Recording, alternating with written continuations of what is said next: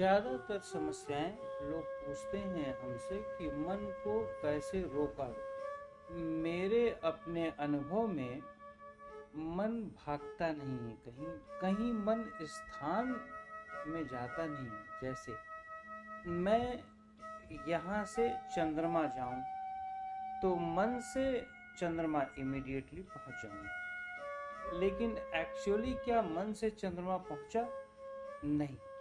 मन कहीं स्थान पर इमीडिएटली जा नहीं सकता, बिना शरीर और इंद्री को लेके।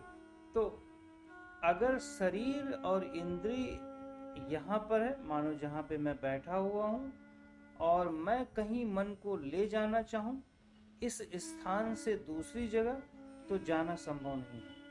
केवल इमेजिनेशन की प्रक्रिया संभव है।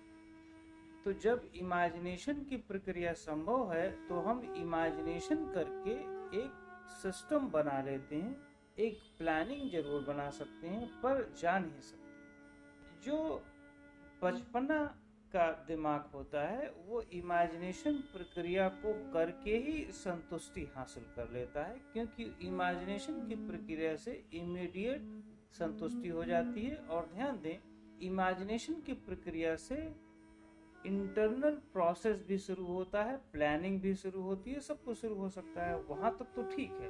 लेकिन अगर हमारा ध्येय सिर्फ़ इमेजिनेशन प्रक्रिया से संतुष्टि हासिल करना है तो गड़बड़ है।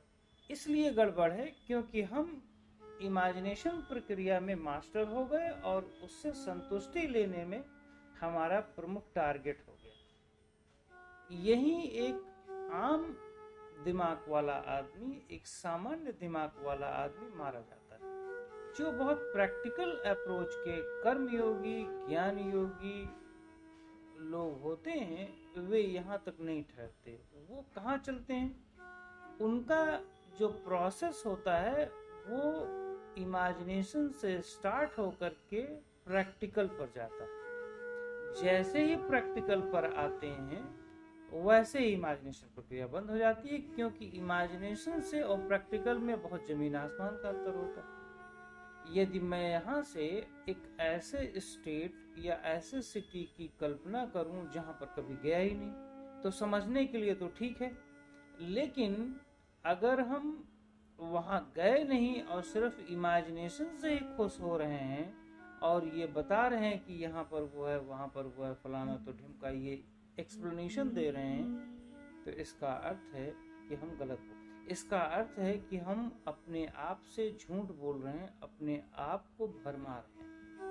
और फ्यूचर में यही भरमाना हमें दुख देगा। क्योंकि जब प्रॉब्लम्स आती है तो आदमी इमेजिनेशन से खुश होने की कोशिश करता है। तो हम यहाँ पर ध्यान दें कि मेंटल पैटर्न को समझें।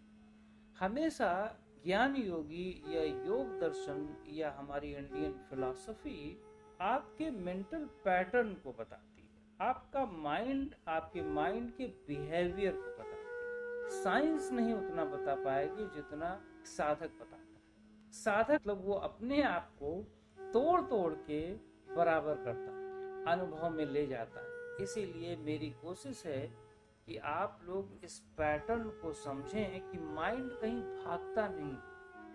मन के पास कोई भी पंख नहीं है। अगर पंख है तो वो शरीर और इंद्रियाँ हैं। इसके अलावा नहीं।